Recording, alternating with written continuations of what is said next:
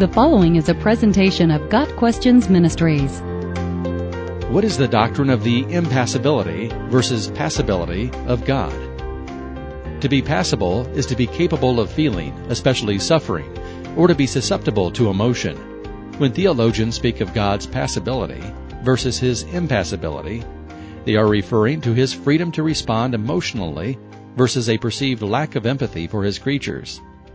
The doctrine of the passibility of God has to do with the theology of the suffering of God. Does God suffer? Can He truly feel emotional pain? Some theologians see the impassibility of God as one of His attributes, right up there with His immutability, omniscience, or eternality. They see God as apathetic, in the sense that He exists above human emotion and remains untouched by it. Others see God's passibility as one of His essential attributes. They insist that God does indeed suffer with us. Both sides of the issue face the danger of pushing things too far. When the doctrine of divine impassibility is pushed to an extreme, the result is deism, which views God as cold, distant, and impassive, a God who deigns not to interact with humanity. Conversely, when the doctrine of divine passibility is taken to an extreme, the result is open theism, which views God as not knowing the future and being as surprised as we are by each turn of events.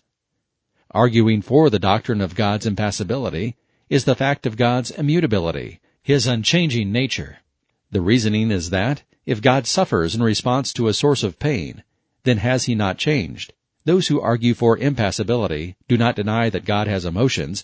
Rather, they affirm that God's emotions are voluntary and purposeful, not knee-jerk reactions to events on earth. Also, according to promoters of God's impassibility, God's absolute power and sovereignty argue against His suffering. Someone who suffers must be subject to the circumstance that causes the suffering. Therefore, God cannot suffer, since He is not subject to anything. However, arguing for the doctrine of God's passibility are many scripture passages that seem to indicate that God does respond emotionally to events on earth. It's impossible to read much of Scripture without realizing that God feels compassion for His people, that He feels wrath against sin, and that He is pained by the rejection of His love and grace. Jesus, who is the exact representation of God's being, wept at Lazarus' tomb. Jesus, who showed us the Father, often showed that He was passible. We see passibility in the description of Him as our great high priest, who was able to empathize with our weaknesses. Hebrews 4, verse 15. The prophets predicted Jesus to be a man of suffering and familiar with pain. Isaiah 53, verse 3. Likewise, God's children must enter into the suffering of each other. Paul wrote from prison for the church to remember my chains. Colossians 4, verse 18. The author of Hebrews tells the church to continue to remember those in prison as if you were together with them in prison, and those who are mistreated as if you yourselves were suffering. Hebrews 13, verse 3. It is this suffering with those who suffer that truly defines passibility. Rejoice with those who rejoice. Mourn with those who mourn. Romans 12, verse 15. As God's people share each other's sorrow, they reflect the passibility of God. Those who argue for the passibility of God point out that it is God's eternal, divine sympathy that leads Him to be involved in His creation and to voluntarily allow His heart to be touched by the suffering of His people. God is transcendent, yes, but He is not aloof.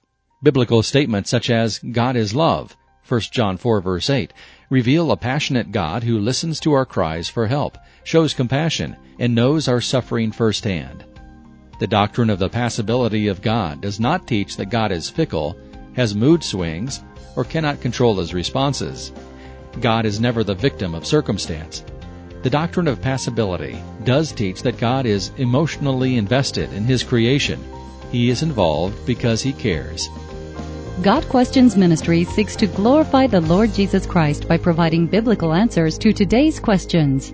Online at gotquestions.org.